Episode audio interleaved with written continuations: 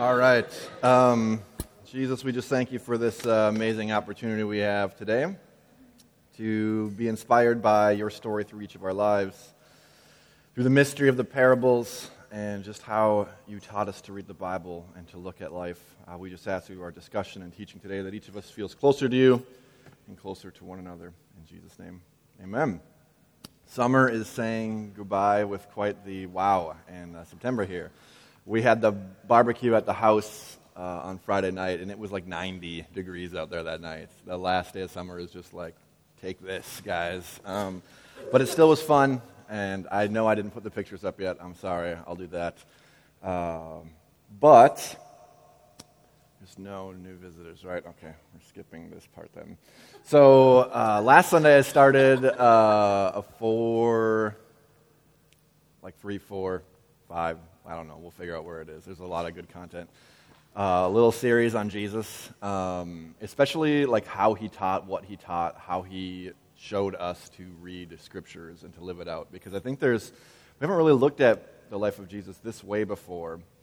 Uh, and it's just a different perspective to take, a different hill to climb up on and look down at his life and be like, okay, what is he doing here? And how does this relate to, especially how we're reading the scriptures? Last Sunday, um, we talked about Jesus being the lens that we look through as we're interpreting scripture and that he is the final truth. Um, he's the clearest picture that we have of what God is like, it says in the scriptures. Uh, he embodied the fullness of God, and then he models what it's like to be this, um, to live as, as human, made in the image of God. And so we've got this example of Jesus, and that was last week. And so if you didn't hear it, you can go online and listen to the podcast. It was good stuff. Um, I'm intrigued about today's questions or our discussion portion because we're going to get into Jesus' parables today, but not actually reading them. We're going to talk about why parables and how that starts to change our lens and everything else. But uh, one thing, I mean, uh, it's amazing that when you pick something to talk about and start walking towards it, how many things come out of the wood to support it and give you something different about it. Um, surprisingly, uh, Keenan and Mia and I went to see it in the theater the night it opened, that first Thursday night. It was amazing. I wish you all were there. Keenan screamed at one point, more than I've heard any human scream in a movie. The whole theater started screaming because it was scary, and then moments later they were all laughing because Keenan continued to scream. And I feel bad he's not here and I'm picking on him, but it was so epic. Uh, a memory that I will have forever. And so, uh, but I did a wedding two weeks ago in Duluth, and that's why I missed a Sunday. And I only had digital books with me, and I was sitting by Lake Superior one morning early and Mia had brought this with because she's reading it, and so I picked it up to start reading uh, it. And something about the movie, the book, which I'm now reading, um, the perspective opened up in just the, the dedication at the front. Stephen King, this is, to me, one of his scariest works. I don't, I guess I'm not super familiar, but it, a clown, how could you get less scary than that? But he says, This book is gratefully dedicated to my children to my mother and my wife. He says, My mother and my wife taught me how to be a man, but my children taught me how to be free. And he lists his three children's names. And he says, Kids, fiction is the truth inside the lie. And the truth of this fiction is simple enough. The magic exists. He almost gives this little parable to his kids about truth being hidden in the lie, this whole story. There's something here. He dedicates one of his scariest works to me to his children and so that they taught him how to be free. And the premise, and so after I read this and I read like the first chapter, and then all of a sudden, all I'm thinking about is this movie, part one that was in the theater, and all like the subtext, the, the deeper, like how could this be for his kids? What is he trying to get them to learn? One of the big things it pulls out is that fear, or there's a t- togetherness aspect. When they're together, they're less afraid. When they're together, fear can't get a hold of them. And the big thing is that letting your fears run your life uh, part two of the movie will be when they're adults and how these childhood fears affected them their whole lives and, and watch them. And so there's, he almost gives his kids this parable, this truths to be found inside of lies. And he says all fiction can be found this way. And it really made me think about this talk on parables that we're getting into. Because to be honest, when I was young, and even not so young, even graduating high school and through my 20s, I, had questions. I had questions about God and Scripture and all that kind of stuff, and they were uh, they were shot down. Like you're not questions were not encouraged. It was put that on a shelf. Don't ask those. Don't tell people. We don't want other people asking these questions. If God gives you a question, my instruction was you put it on a shelf, and you just wait. Someday it'll be revealed the answer to that. And if not, then you just weren't meant to know the answer to that. And I'm like, okay, well that's really easy when it comes to should I buy this or how we should dress or how many coats should I really have in my closet. But when it starts to come to like violence or some of these other things, I can't just put that on a shelf for 30 years and hope maybe Jesus will answer whether I should be violent or not. There's a way to view this stuff that's deeper. The, and parables are so amazing because they invite us into truths that aren't fixed. Because I think so much of life, we want these fixed truths. I want the answer. I want the interpretation of what's going on exactly so I know exactly what to do. We see the children of Israel. Jesus says, just follow me. I'll, or God tells them to follow him. He'll lead them where they go. And they're like, this following stuff is too hard. Just give us a list what to do. I just want the black and white. Yes, no. I don't want any interpretation. That stuff gets messy. And we see that doesn't work. And Jesus comes back again, and it's, it's, even, it's not even just fault. Now he's giving us parables to go into. And he does uh, give the answer to some of them. He'll interpret them. But many of them and most of them go uninterpreted. But it almost invites us into something even greater. Um, they, he, he teaches in parables more than commands. His only command is to love one another as he has loved us. He quotes the love your neighbor as yourself and love God with all your heart, but his only command that comes from him is, I want you to love your neighbor as I've loved you. The law of love, he, he, he sends us forth with this, but all his parables seem to support this and invite us into something deeper. And so most of his teaching is, is parables. And they're not this finite truth that, ev- that no one can debate exactly what Jesus says. They're nebulous, they're, they're large, they're interesting, they're confusing, as God seems to like to be. That's, it's bigger than just what we can put our eyes on, what we can put our ears to. There, there's a searching, a debating, a questioning that needs to happen, happen. And these parables and the way Jesus does most of his teaching invites us into a life of questions a life of deeper thought on things, a life of discussion together. They're interesting because they do they invite us into something. And beyond just inviting us into a world that is better than what we have now, a world maybe in what it was originally created to be, how we were originally created to be, it desensitizes us to stuff that's really hard for us, like um, living life just for yourself or material gain or these things. It starts to introduce these truths through these stories to be like, oh, shoot, Maybe it's not the way I thought it was. Maybe the Samaritans aren't our worst enemies. The story of the Good Samaritan is such a great parable for this.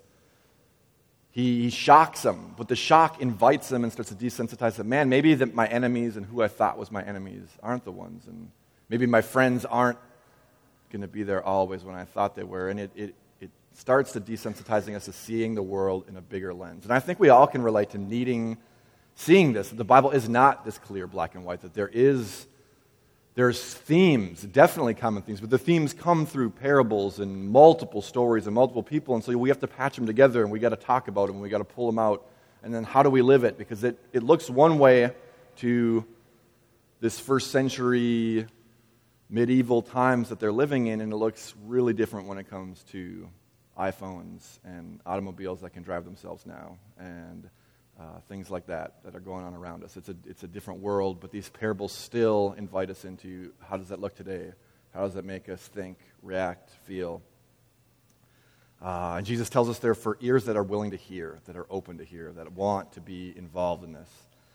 Um, it teaches us to read our Bible differently because he uses this framework as most of his teaching, this, this encompassing, like there's something more here. Let's dialogue about it. Something where the disciples would listen those who were closest to him would be like, What the heck are you talking about? And they'd have to dive into conversation.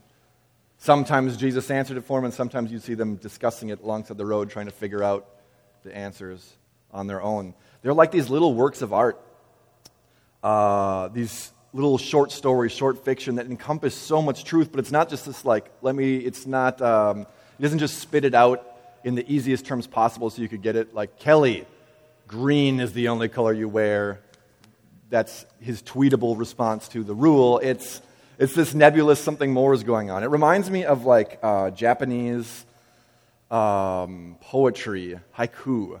And the best haiku artists are able to really get into controversial subjects and even have some satire and get you to chuckle in these very tiny thoughts. And you're just like, wait a minute, what is the author saying here? And they won't ever interpret them. The best, the masters of haiku will not give you the answer because the answer is different to every person. You got to go into this and find it. And I think it's so similar to the parables of Jesus so many times. Um, they don't reduce something to this simple formula. Uh, in some ways, that they're, they're actually even to hide truth and not just make it plain as day. So some, there is a seeking that happens. There is a community that we're going after. Um, there also is this time release effect when it comes to parables. Um, we'll see an example, an example all through scriptures is that the, the, the voice of God the, that whispers and calls us is a lot of times shown as a seed throughout Scripture. The seed that's planted, the seed that you plant. The seed is God's voice speaking to us some way, whether it's through the text or through something that inspires us through His Holy Spirit on the inside of us. We see this seed, but Jesus teaches in these pithy, memorable parables um, so that people would remember them, but they would also discuss them and try to figure out what's going on. And these parables start to spread because more and more people are talking about it, and all of a sudden the audience is much larger than the one who just heard it. And the seeds we see begin to get watered, they begin to take root, they begin to grow, they begin to go faster than something else we've had. Our logo for Bloom is a dandelion seed. The, those of us who have lawns hate it when that little yellow flower all of a sudden turns white and is about to release like a hundred other dandelions into your yard in a moment's notice. But that's like this message to us. It can get in the weirdest cracks. It is almost indestructible to multiple treatments of weed killer. It can get to places and it takes seed and it happens. And it isn't the most beautiful flower out there, yet it's something amazing it can do. Um, so I want to start actually in Isaiah when we're talking about this, because I want, I want you to think about it, these parables and this message of God, this message of grace and his love, his acceptance, being this seed that is germinating as we're talking about these things. And so Isaiah 55, he says, My intentions are not always yours. I do not go about things as you do. My thoughts and my ways are above and beyond you, just as heaven is far from your reach here on earth. For as rain and snow can't go back once they've fallen, but soak into the ground and nourish the plants that grow, providing seed to the farmer and bread for the hungry, so it is when I declare something. My word will go out and not return to me empty, but will do what I wanted and it will accomplish what I determined. This is the Holy One speaking through the prophet Isaiah, and he's like, When I send forth truth, when I whisper something into existence, it doesn't come back without what I wanted it to happen. We see Jesus send these parables out, and you'll still see people debate, like, oh, people weren't supposed to hear. Only a select amount. There's Christians that, that God only speaks to a select one of us, and the rest are unworthy. And so that's part of what's going on in the parables, is only the select with the right Holy Spirit on the inside of them can interpret these things. But he's saying, when I send a word out, it's not it's going to produce. Like these seeds that go out from me they're they're planted and yes some take longer to take root and yes some are starved out by other things but there's something happening here that's bigger than how you understand things. Um, in the scriptures there's 35 to 46 parables. It's debatable which is funny. Debatable how many parables there are of which ones are actually parables and not um, uh, the largest theme in jesus' parables is the kingdom of heaven hearing, seeking, and growing. This kingdom of heaven is among us, but it also, at the same time, the kingdom of heaven is always encapsulated within this hearing, seeking, growing. There's something to this. Most of the parables have gone this way. And we see this great example that I want to go into today. It's in all three of the major Gospels Matthew, Mark, and Luke, told in different ways. Uh, they pretty much ask Jesus what's going on and why he tells parables. Uh, but it happens after he tells a specific parable. So I want to go into this. I want to start in Luke 8, and we're going to read the parable as Jesus says it. Then we're going to bounce to Matthew 13 because there's a little more depth to his, the, what goes on in that one. And we're going to go back to Luke 8 for his answer. So in Luke 8, verse 5, Jesus says, Once a farmer went out to scatter seeds in his field. Seeds again. Some seeds fell along a trail where they were crushed underfoot by people walking by. Birds flew in and ate those seeds. Other seeds fell on gravel, and those seeds sprouted but soon withered, depleted of moisture under the scorching sun. Still, other seeds landed among thorns, where they grew for a while, but eventually the thorns stunted them, so that they could thrive, so that they could not thrive or bear fruit. But some seeds fell into good soil, soft, moist, free from thorns. These seeds not only grew, but they also produced more seeds. Hundred times what the farmer originally planted. If you have ears, hear my meaning. A lot of times he says this when he talks about a parable. If you're listening, hear what I'm saying. It's this invitation to something more. It says, His disciples heard the words, but the deeper meaning eluded them here. And so, if we jump now to Matthew 13, the same part, it says, The disciples say it to Jesus, Why do you speak to the people in parables? And Jesus says, The knowledge of the secrets of heaven has been given to you, but it has not been given to them. Now, this is a, fant- this is a horrible and fantastic debate. The who is the you and who is the them here. You will see all kinds of different things people are trying to figure out. Um, he says, Those who have something will be given more, and they will have abundance, and those who have nothing will lose what they have, and they will be destitute. I teach in parables so that people may look but not see, listen but not hear, or understand. And they are fulfilling Isaiah's prophecy. And so we're going to read Isaiah's prophecy in a second, but I want you to understand his answer is almost a parable in itself. Like it's this, like, what are, you, gee, what are you talking about again, Jesus? Like, who's hearing, who's not? Because it's obvious the disciples didn't understand what Jesus was talking about here. So were they not the ones that were here? He wants them to understand. And he's going to tell us at the end of all this, I want everyone to understand these. So he's not trying to hide things. But Isaiah's prophecy says, You will listen, but you will not understand. There's talking to the children of Israel. You will look, but you will not see. The people's hearts have turned to flab. Their ears are clogged. Their eyes are shut. They will try to see, but they will not see. They will try to hear, but they will not hear. They will try to understand, but they will not comprehend if they, with their blindness and deafness, so, oh, then this is back from Isaiah. This is Jesus again. He's done quoting Isaiah. He says, if they, with their blindness and deafness, so choose, I will heal them. He's like, if anyone doesn't want to be blind or deaf anymore and want this, I'm going to heal them. They're going to be able to understand. He says, Many holy prophets and righteous men and women and people of prayer and doers of good have wanted to see but did not see and have wanted to hear but did not hear. Your eyes and your ears are blessed, he's telling his disciples that are around because he's going to give them the answer, and something's about to go down here. And so now we jump back to Luke, and he gives the answer. I want you to understand, he says. So here's the interpretation to this parable The voice of God falls on human hearts like seeds scattered across a field. Some people hear that message, but the devil opposes the liberation that would come to them by believing. So he swoops in and he steals the message from their hard hearts like a bird stealing seeds from a footpath. So the devil swoops in and steals. Others receive the message enthusiastically, but their vitality is short lived because the message cannot be deep rooted in their shallow hearts. In the heat of temptation, their faith withers like a seed that is sprouted in the gravelly soil. A third group hears the message, but at the time, but as time passes, the day, the daily anxieties, the pursuit of wealth, and life's addicting delights outpace the growth of the message in their hearts. And even if the message blossoms and fruit begins to form, the fruit never fully matures because the thorn chokes out that plant's vitality. But some people hear the message and let it take root and deep, let, it take, let it take root deeply in receptive hearts made fertile by honesty and goodness with patience and dependability. They will bear good fruit. So Jesus starts to answer this. They ask him why he says this parable to them. He almost says a parable and why he says parables. And then he gets into the answer of the first one, getting into the voice of God is spreading seed everywhere. And there's different, he gives four examples of different heart conditions that are receiving it or not.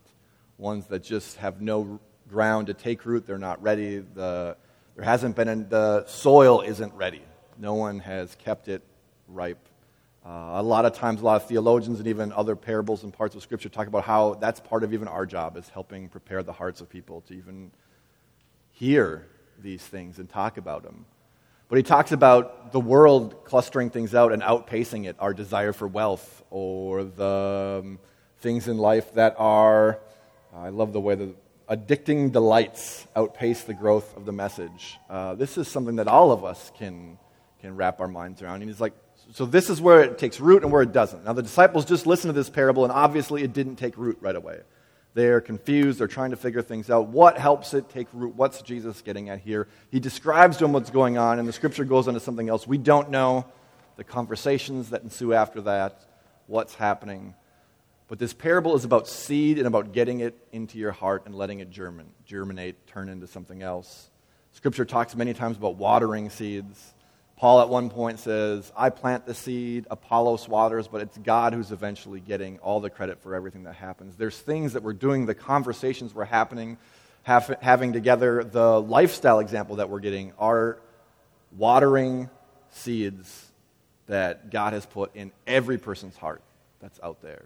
It's showing something different. It's allowing that to grow more. But it's even, it's, it's, it's for us as well. If we want to understand the truths of Scripture, the parables that Jesus is giving, we've got to chew on it. We've got to think about it. We've got to let it go down in our heart. We've got to practice it for a little bit and see if, it, if there's something here. There's uh, parts of Scripture that says if you're not willing to walk out this faith, it's as good as dead if you don't want to practice. If we just want to talk all day long and not be like, okay, what's it look like to, to love my neighbor? Let me try this. Let me start with baking cookies or apricot, what are they called?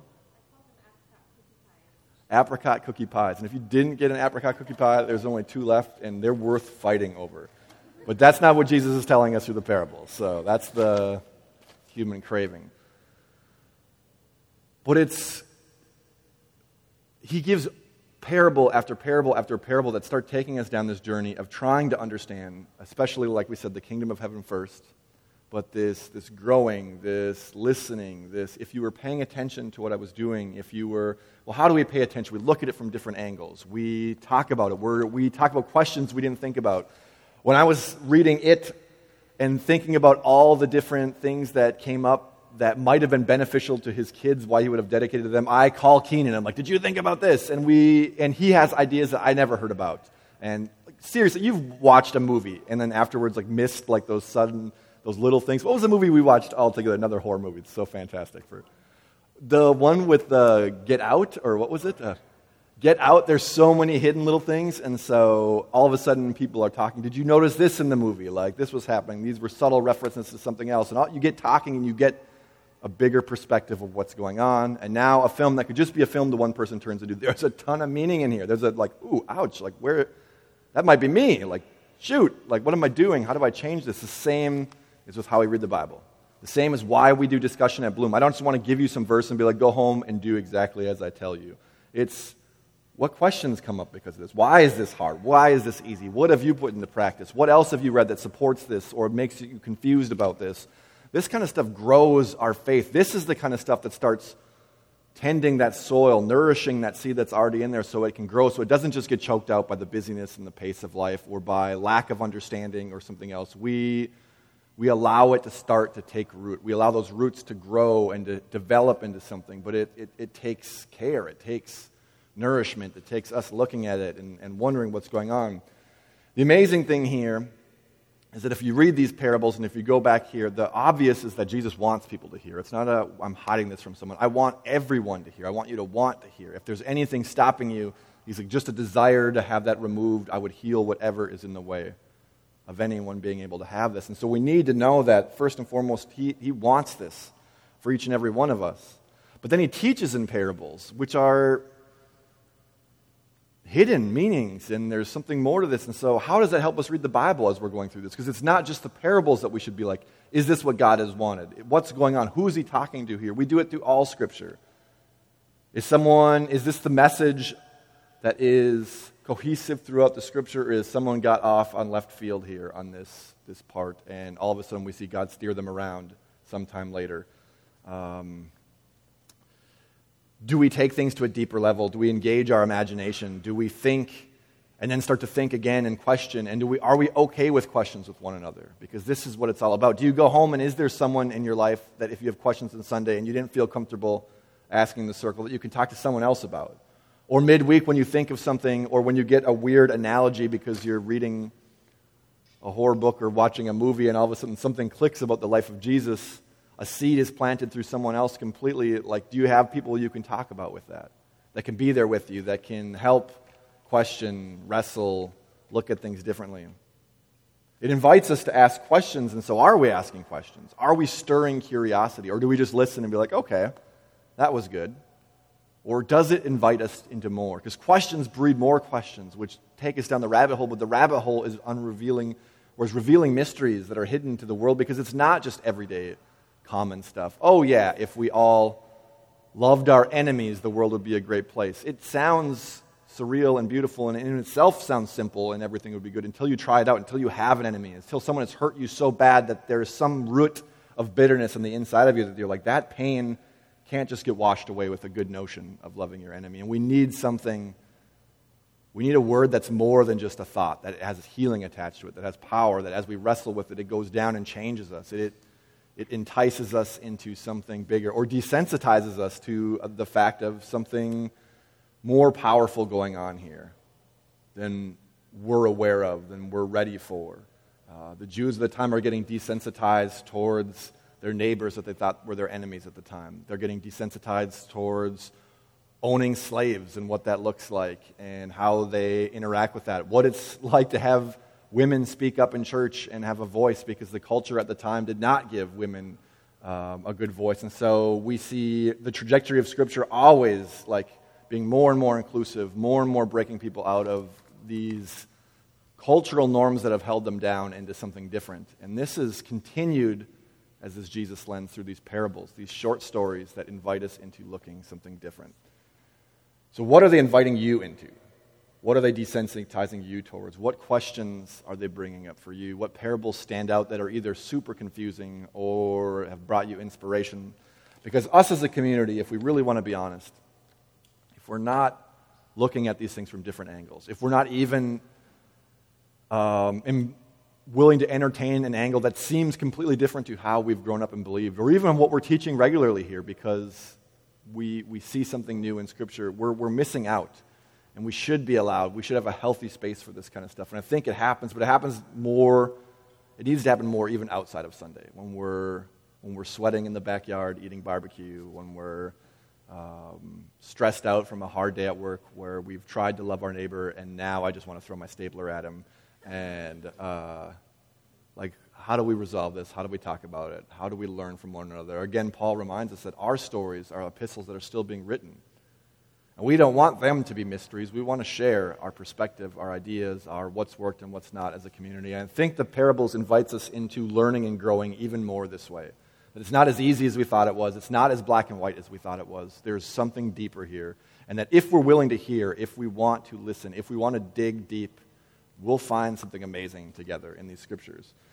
Um, I'm going to pray quick, and then we're going to go into discussion, and I'm intrigued to see where it goes. But Jesus, we invite you into our lives. We ask for your help. We ask for you to not just give us answers, but give us the right questions. Help us to dive deeper, put people across our path that, are, that have unique perspectives that will lend truth and seeds to what we're already dealing with, and help us to also be those ears willing to hear someone else's story and to give perspective and to share our own story. We just ask that as we dive into this and as we continue to grow as a community, that you just help us to find more and more of this truth together, how to live out this community even more, um, not just uniquely, but, but on point, on mission, authentically together. In Jesus' name, amen.